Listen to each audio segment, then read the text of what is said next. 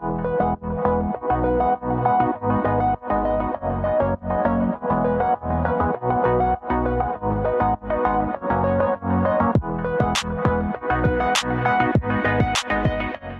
everyone, and welcome to episode 31 of Great Quarter Guys. I'm your host, Andrew Cox, and I'm with me, as always, Kevin Hill, and then we have another special guest, the Director of Passport Research, Mr. JP Hampstead. How are we today, boys? Doing well. Thanks for having me on, Andrew. Yeah, man. How about you, Kev? I, am doing good. weekend? I had a good weekend. Yeah, we got some time off. Got got some time off. Back in the seat today, and uh, and, and thanks to Carrier Direct as as always for providing some research into the show here, and it's a great topic. I, I love this topic. Yeah, we're going to do a little bit of a mashup of some things we've been reading lately. We're going to talk a little bit about the market share of the digital freight matching players and what the, how that leads into also the evolution of Amazon Relay, their uh, their app that they have now kind of evolved into more of a brokerage app, less less of a an app that was just focused on getting drivers around their facilities. JP's team has done a lot of research on this. They mapped out the Amazon Logistics platform just about a month ago. Uh, so we're going to get into detail on that here soon. But before we do that, we'll we'll start off with one good piece. We're going to continue this Bank of America data. It's been a, it's been the good piece of data for the last few weeks. Uh, it is continued to be good. We've got it up to the 23rd of May here, um, and some of the takeaways here that the spending has bottomed again. We've talked about this for the last few weeks. It has bottomed and is stable in ac- across the board in every category. One kind of downside that we ca- are seeing here that the data could be a little bit artificially inflated on the, the debit card side, simply because people are not using cash right now because of the you know the germ effect, trying to avoid it. Um, but overall, card spending was down an average of 10 percent year over year in the last seven days. That is significant improvement from April and even March, where it was down around 40 percent. So things are trending upwards, but it does remain foreseen how long this uh, how long this can go, if it's sustainable at all. I mean, this is definitely being propped up by uh, by government spending and by the government, uh, you know, the paychecks to people. So we'll see how long it can last. Um, but we'll just jump right in. I mean, we'll, we'll jump right into our discussion. So, the digital freight matching market share. Let's talk a little bit about the background here, Kevin. Why we care about app downloads. We know there's a lot of different ways that um, that brokers and load boards connect with drivers. So, so why should we care at all about uh, app downloads? Well, it's the wave of the future, right? Uh, automated, uh, automated freight booking is is what VC money has been pouring into the industry for the last few years, and it's where everyone is driving to, trying to automate that that carrier sales process. And then that's uh, a, a big thing for freight brokerages. It's more efficient. Uh, it- it's challenging, though, uh, getting enough scale of, of carriers or, or small carriers, owner operators, people really with one to three trucks in their fleet onto an app uh, that's widely used. And that's where you see kind of the, the market share uh, disparities uh, across the board. And the reason why not one app has all that much market share whatsoever. In this UBS report, uh, they use Google Play downloads and, and other downloads from stores to, to check out who's downloading the app. So it, usually every six to nine months, so they, they produce this report. Uh, it's, it's fascinating. We do a survey of drivers, and that kind of gives you an idea of how stickiness those apps that have been downloaded are in the future. So it's very important. It's where the industry is going, and uh, it's these are fascinating market share numbers. And I would just I would just add to that. I agree with everything you said, Kevin. But the, the other reason why um, app downloads are so important is because that's how a lot of 3PLs and shippers get visibility into where their freight is is through an app on the driver's phone. So it's a really you know the phone itself is an important piece of technology, and it's important that drivers use apps. Um, you know, so I, I think I think that that's also a big piece of it. And the other thing is just that it's it's really going after, like you said, the one to three truck fleets that aren't big enough to have their own dispatcher or hire their own dispatching service, where they are having to source their own freight, and that is truly like the the, the really fragmented owner operator um, spot market driven kind of uh, end of the industry. And that's a very good point to the visibility because we, we talk about these app downloads as part of freight matching, and that's what you know that that's what I care about the most is freight, but but the visibility tools as well. Uh, you know, if you take Trucker Tools, MacroPoint, FourKites as well, besides the digital freight brokers like Uber and Convoy, and then the, the legacy uh, freight brokers like JB Hunt, CH Robinson, TQL. Uh, it's really about visibility. That's a, a key component uh, that I always uh, kind of uh, oversight. So yeah, so that was one of the key takeaways, Kevin, is that there is no real clear winner of this uh, of this freight matching app battle right now. You know, as like you said, they do it about six to nine months. Every they do this survey every six to nine months. The last one came in August 2019. So uh, right now, there's nine players that have a five percent or greater share of downloads, which compares to 10 players back in August. Um, and the largest share of, of the largest share of downloads is 15% right now, and that's DAT. We'll talk a little bit about them in a 2nd mm-hmm. They've had a, a, really big jump in market share since this last reporting in August. Uh, and MacroPoint has fallen off a little bit. They were the number one. They've now fallen a little bit back. But again, pretty much the same mix of people. We still got about nine or ten there that have a, a solid footing, uh, and we've seen that in our surveys as well, haven't we, Kevin? Oh, we have. You know, you have the, the two major load boards, DAT and Truckstop, that that are there, and they. And from our surveys, that they have the highest stickiness as well. Right. Uh, then you have the two pure plays, Uber and Convoy, and then you have the, the, the, top five freight brokerages, and then you have also the visibility tools, as, as JP uh, said, Trucker Tools, MacroPoint, FourKites. Right. So, and and as far as source freight, uh, you can't really get that from download numbers from our last survey back in, in August, September uh, of 2019. Uh, we found that drivers uh, source uh, they still only source about 11% of their freight from freight matching apps. So that it's more of a positive because that market's you know you have a long runway to run uh, expanding that market. What do you think is behind um, DAT gaining so much market share so quickly? Do you think that it speaks to like softness in, in the freight market, and therefore people are trying to go to a platform that has the most freight? Do you think it has something to do with the way that you know spot volumes have been disrupted? You know, going to traditional brokerages. I'm really curious as to like why how how the load boards have kind of struck back in a way. They could maybe be playing catch up right? They were one of the late, later entrants uh, making upgrades into their mobile platform for a freight matching app. So they're really ramping that up, whereas everyone else has been out for pretty strong for two or three years. So there, there wasn't a huge gain in market share for, say, say JB Hunt or C.H. Robinson, but they've had freight matching apps for two or three years. So the new downloads should slow down. That's a good point. Yeah, I, I, like that idea because I think they the load boards have been slower to ship new features mm-hmm. than especially uh, the, the, digital first guys. Um, and I just remember, you know, when when uh, they started, um, it was a big deal when they released like the Book It Now features, mm-hmm. and maybe that is one thing um, that's driving the downloads. I know that a lot of a lot of owner operators English isn't their first language. They don't necessarily like being in a position with when they're negotiating with a broker over mm-hmm. the phone, and they really like um, book it now features. So you know maybe it's maybe it is a little bit of that catch up effect.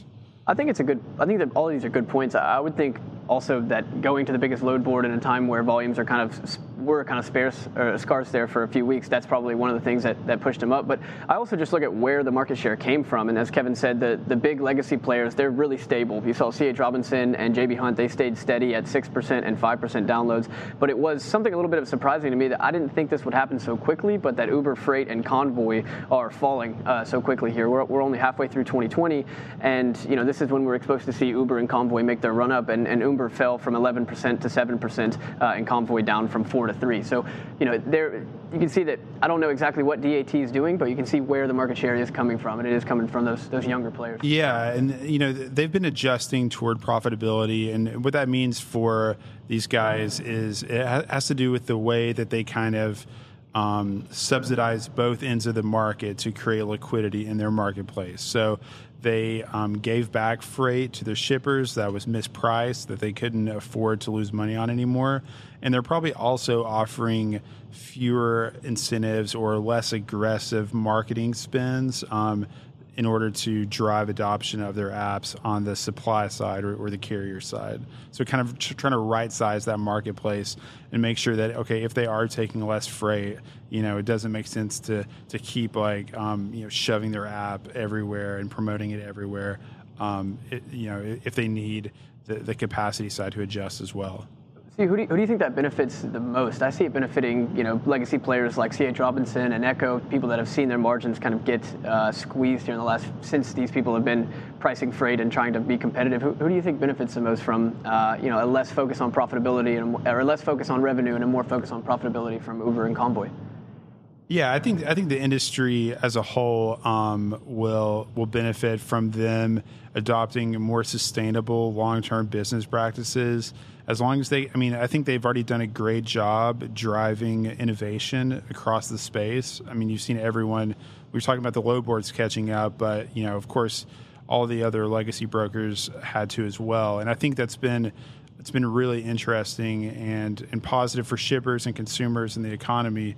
Um, but yeah, I, I honestly, I, th- I, think I think the entire industry benefits when, when people are, you know, trying to make money in a way that makes money for the, for their their shareholders. Yeah, and Ryan Schreiber wrote a, a very good uh, comment commentary. I, I, think last week on FreightWaves.com uh, from Carrier Direct, Ryan Schreiber about why the, the, innovation that Uber and Convoy have brought to the table has forced everyone else to be more customer centric to adopt new technologies, and, and it's really created that technology arms race that, that we're seeing, you know, in reports like uh, like freight matching, visibility, uh, just really efficiencies all down through the operational side of 3PLs that leads really well into the, the third takeaway that I had from that UBS report, and that's that Amazon's connectivity and their presence in brokerage is, is gradually rising. As, as they always do, they seemingly get their toe in, uh, learn the market, and then learn to disintermediate their partners and, and take the market share. So this is something that you wrote about with your uh, uh, in your report the last month.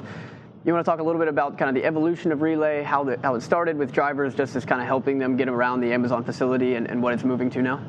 Yeah, and, and maybe uh, before Relay, we just talk about um, the evolution of Amazon's brokerage in yeah, general, which really started as a kind of an internal marketplace for Amazon operations people to match Amazon freight on Amazon trailers with for hire power, for for hire power only tractors, right? And so Amazon was moving these full truckloads and less than truckloads from from Amazon facilities to other Amazon facilities. They owned the origin, the destination, and the asset. They had perfect visibility into the location at all times because they had the trailer, and you know because they were running the facilities, they, they could automate that um, to a high degree. They could adjust um, dock schedules and things like that on the fly, and it worked very well. Well, once they then they decided to say like, hey, you know, Frito Lay, um, you you ship a lot of product into our network, into our facilities. Why don't you let us run that freight for you? We'll manage that transportation and, and broker those loads ourselves. Then it became a lot more complicated because they were dealing with these uh, more variables and things outside of their control. They couldn't really automate it that well. And so while they built the technology, they kept the outward facing brokerage really small. They were they were doing like they were bidding on hundreds of millions of dollars of freight, but not aggressively. And so they were only doing you know, seven called seven million dollars a year. And that was around the, the end of 2019. Um, since then, they've turned on the faucet. They've had they've employed a lot of people in call centers to do cold outreaches to people asking if they have freight, trying to get more freight, trying to feed their system. So um, it makes sense to me that they've also expanded the functionality of Relay, which is now a place you know for drivers to interact with their freight, for carriers to to look and pick loads and, and figure out um, you know how, how to move these Amazon trailers. It's not just about you know saying okay your dock is open now or okay move to this side of the building it's really it's really more of a, a freight marketplace like those other apps. And you've really seen that over the last few weeks, right? Because we wrote, or you wrote the article uh, back in last early early last May, and it was a, a test type of you know freight.amazon.com, uh, where you had you know three states in the Northeast, and that's kind of their their pilot. It's expanded nationwide, and if you Google freight broker or freight brokerage, in, in, in whatever your third, fourth, fifth word is, uh, the t- somewhere in the top ads, usually ranking about second or third in the ad space on, on Google, you're going to find an ad for Amazon Relay. Yeah, so, so they're, they're really supercharging that out and promoting it. Yeah, they're they're buying up those Google AdWords and making sure that they get their name out there. They're doing all different kinds of things that, that a brokerage that wants a lot of freight would do. And just just to be clear, you've got you've got the internal facing brokerage operation, you've got the outward facing or customer facing brokerage operation. And you can think of the outward facing part as being split into into two groups. One which which of course is contract and the other which is sort of their spot uh, digital portal that we first reported on, and now they've expanded it to all 48 states. Um, I, I, you know, I think that's interesting, and I don't really know what their goals are for that that platform and that site, but I do know that like it's really going to be um, how they bid on contracted freight. That's what's going to determine the growth of their mm. of their brokerage, right? Like, you know, do they what margin's acceptable to them? How much money do they want to you know make essentially on by filling backhauls or doing whatever they're doing. Um, that, that's going to be the key. So I kind of look at the digital uh, digital platform as kind of a, a sideshow. I mean, it's like for mm-hmm. one-off quotes. Like to a company like Amazon, it's it's it's. I don't think it's ever going to be huge, but it's, but um, their brokerage, you know, is clearly interested in growing volumes. So, you know, we've talked about their unified front with expanding the brokerage on the internal and external uh, facing place. And you broke down in your article, or in your paper at least, you broke down the different strategies of Amazon Logistics moving forward from warehousing to trucking and final mile. How does how does the warehousing front, where they're building out all of these little delivery stations, how does that fit into their unified push uh, forward here? Yeah, that's that's a that's a really good point. Um, so they, ha- you know, Amazon has a number of different kinds of facilities. Um, you know, the, the, one that everyone sort of thinks about as being the huge Amazon warehouse is called a fulfillment center. Um, those are you know hundreds of thousands of square feet, more than a thousand workers, and those are kind of like the you know the sort of the main arteries of Amazon's network. But what they're really focused on building out now are these much smaller delivery stations which are the origins for their final mile freight. So this is where, um, where in the past Amazon was taking about half of their final mile their final mile freight and dropping it at post offices. Right. They're using LTL carriers like XPO and and other providers um, to, to drop pallets off at post offices to be delivered by the post office to people's houses. Now they are um, dramatically insourcing that final mile capability. They're essentially doubling the number of delivery stations in their network. Um, well, they'll they'll drop pallets there, and then sprinter vans will take the freight or take the parcels um, from those delivery stations and, and run their routes. So you know, if you if you're a parcel integrator that does business with Amazon, or I think also if you're an LTL provider that does business with Amazon, you might see Amazon uh, taking more of that business away from you, um, insourcing it now that they have now that they're building out a really dense and widespread physical network, the, the kind of network that you really need to support an internal LTL operation do you think some of that that insourcing is, especially from the USPS, the, the postal service, is because of that that risk or that uncertainty of of, of new rates that uh, the administration is threatening? I think I think it's two things. Yeah, I think it's I think it's certainly um, there's a lot of political risk, right? Um, rates with the USPS, there's pressure on them from congressional Republicans to uh, be more profit oriented, um, which is obviously going to hurt Amazon. Uh, the Trump administration has a beef with Amazon, um, but I also think it's about service and it's about um, making sure that they can extend, you know, same day and even uh, two hour deliver prime delivery to as many markets where it makes sense uh, for them to do that as possible. And I think that, that, that was actually kind of behind the delay in the rollout of the brokerage too. Is that um, they found that their technology wasn't quite suited to deal with all the unknowns of customer freight, and they they really have a high commitment to service and wanted to kind of perfect that before they before they grew it a lot. So um, it's probably just as much as service as as a, a cost thing for them. Yeah, I mean, you, you, know, you look at when they started purchasing trailers. They started buying trailers what back in 2015 or so, and they didn't start running them. Uh, they didn't start brokering any excess capacity until 2019 or 2018. So, you know, they definitely set things up, make sure they have their ducks in ducks in a row before they they re- release it to the public. Um, so what about you know you wrote you didn't write about it much in uh, in the paper, but you did hint a little bit at maybe an area for growth that Amazon is definitely looking at is air cargo. You know they've they've rolled out a lot of uh, different hubs. They're now building a new one in Kentucky. They, they run a bit of a, a, hub and spoke model on the air air cargo front. Where do you think Amazon goes from here? Do they do they continue continue focusing on air cargo? Do they try to uh, completely cut out FedEx? Where do they go there? I don't know. It's interesting because their air cargo seems to play a little bit different role than it does in um, in FedEx and in, or actually. I should say that that with regard to Prime, it has a little bit of a different role, right? So FedEx, you know, pioneered air cargo in the central hub in Memphis in order to be able to do next day delivery. So pretty much anywhere in the country, you know, um, if stuff flies into to Memphis, gets sorted, flies out, and then gets delivered out from from that destination. You can get hit anywhere in the country by the next day. But if you're trying to do same day delivery, you can't really string together two cargo flights in a row. It, it does doesn't work very well. Mm. So like to me, you know, I, I, I wonder like like I think that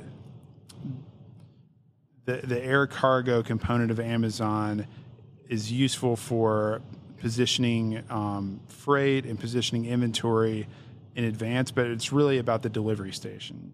It's about them being able to predict consumer behavior, to suggest things to people, to know like when they're going to buy things, to get people to subscribe to buying things over and over again, and having those delivery stations with forward positioned inventory. I think the the air stuff is is a crucial part of that, but it's almost in the it's it's only the the foundation of what's going to be a very almost intimate feeling um, service offering where stuff shows up you know as you want it it was like we, we spoke to Seth about that last week when we were talking about, uh, you know, he studied, wrote a paper on final mile, and he's now looking at kind of, uh, or he wrote a paper on autonomous vehicles, excuse me, now he's looking at final mile, and I was kind of asking him which one he thought would come first. Was it that micro fulfillment, more like the Amazon delivery stations, or will it be the autonomous vehicles? And he definitely agreed it would be the micro fulfillment, and Amazon's proving that now. They're already out, already it. What are they building? Another 90 or, or 80 or so delivery stations this year. And what I think is going to be really fascinating is like, what if, um, you know they start brokering that capacity. Like what if they start um, if they if they establish the largest fleet of last mile fulfillment in the world like do they start competing with like uber eats? Do they start like do they how you know do they work with do they make um, like b2b parcel same day like a, reality for, for businesses. Um, I'm just I'm just fascinated by what they do with that asset once they build it out and get it running the way they want to.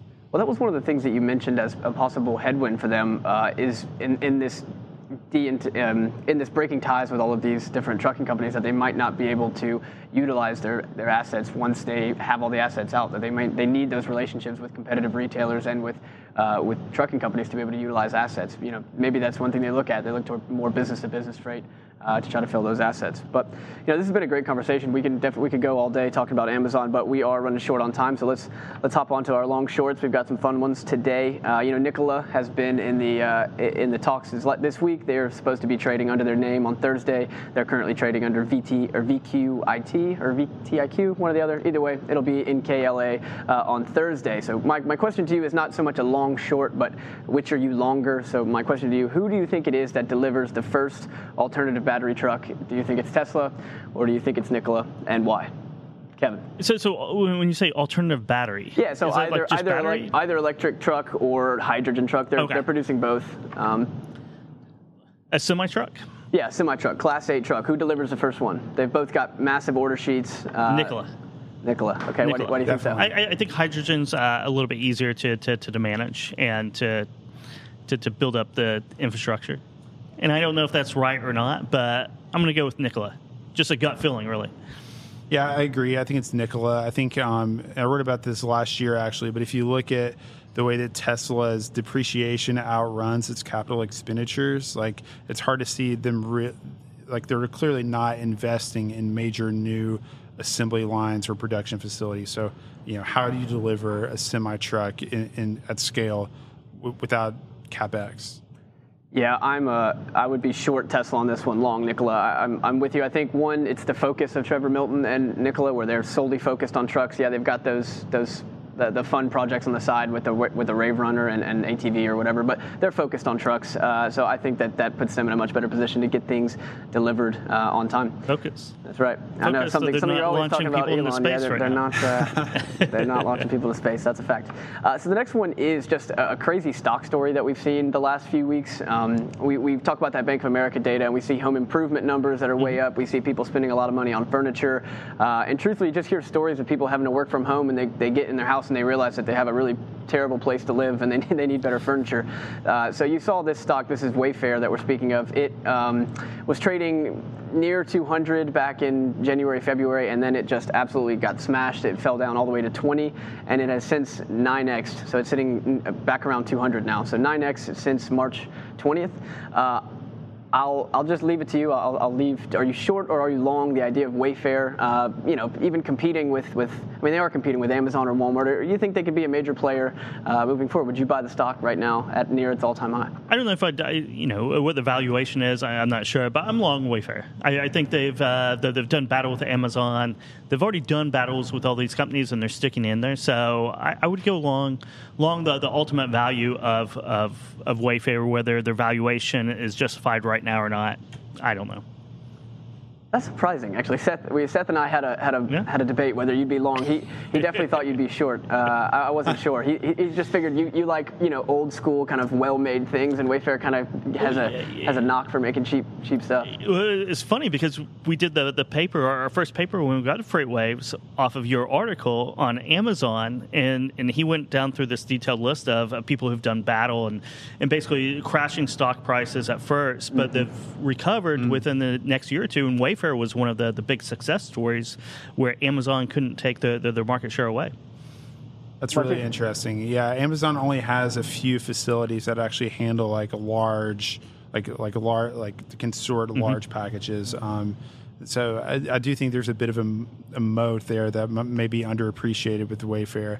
Um, I'm I think I'm long. I think that. Uh, as millions of people take work from home seriously, it's not just the normal kinds of furniture that people think about, like tables and couches, but I think there's there'll be a whole new sort of um, focus on productivity furniture and like desks and things that are also attractive that can be easily moved and adjusted so that people can work or not from home and and sort of transform spaces in their house like easily. And I, I, I can imagine like all new sorts of product lines and like selling kinds of furniture to people that they've never bought before, and that would be something that uh, Wayfair should do. Yeah, no, I'm, I'm actually long Wayfair as well, not focused on valuation at all, but I just like the idea of it being, you know, a third party uh, platform where people can buy from a lot of different uh, retailers, they can buy different brands. Uh, I think there's a lot there. I've I pers- personally just bought a bed on Wayfair a couple weeks ago, full disclosure. I haven't opened it yet, but it looks nice. Uh, we're moving here in a couple weeks, so upgrading that. So yeah, so we're all long Wayfair. Uh, we all think we all think Nikola's not much not much uh, disruption here. We're not no, arguing between us three. Kind of some group think going on. But uh, let's see what else. First of all, thanks for Carrier Direct for uh, for for taking care of us this week. Diane Co. always with the great research. Thank you, JP, for coming on, getting out of getting out of your house, coming hanging out with us. What are you guys uh, working on in Passport right now? We are working on some, um, actually, some insurance data, looking at the difference between weekly new effective insurance policies for um, trucking companies and the, di- and the difference between new effectives and expiring policies, trying to get a better read on how much capacity has been taken out of the market and when um, you know that inflection point and, and you know the great tightening will happen. Yeah. awesome. Uh, and you can get all of JP's research and our research as well at Passport. So that's freightwaves.com slash passport for uh, membership. What's our, what are you and Dooner going to talk about on Put the Coffee Down tomorrow? The Last Dance. That's We're going right. to compare cells cells to The Last Dance. I, I, still have two more episodes I have to uh, to go through tonight. Uh, I, I, really got into it once I got into it. Yeah. It's fascinating. Uh, I remember growing up during that time, and you, you just forget so much but hear, it all comes uh, back. In the last episode, you'll hear the, the best line about Michael. It says it's not that he can run fast or jump high, but he can be perfectly in the moment at all the time, and that's what makes him so special. But we're on a six-day, 23 and a half hour break. We'll see you guys next time. Thanks for tuning in.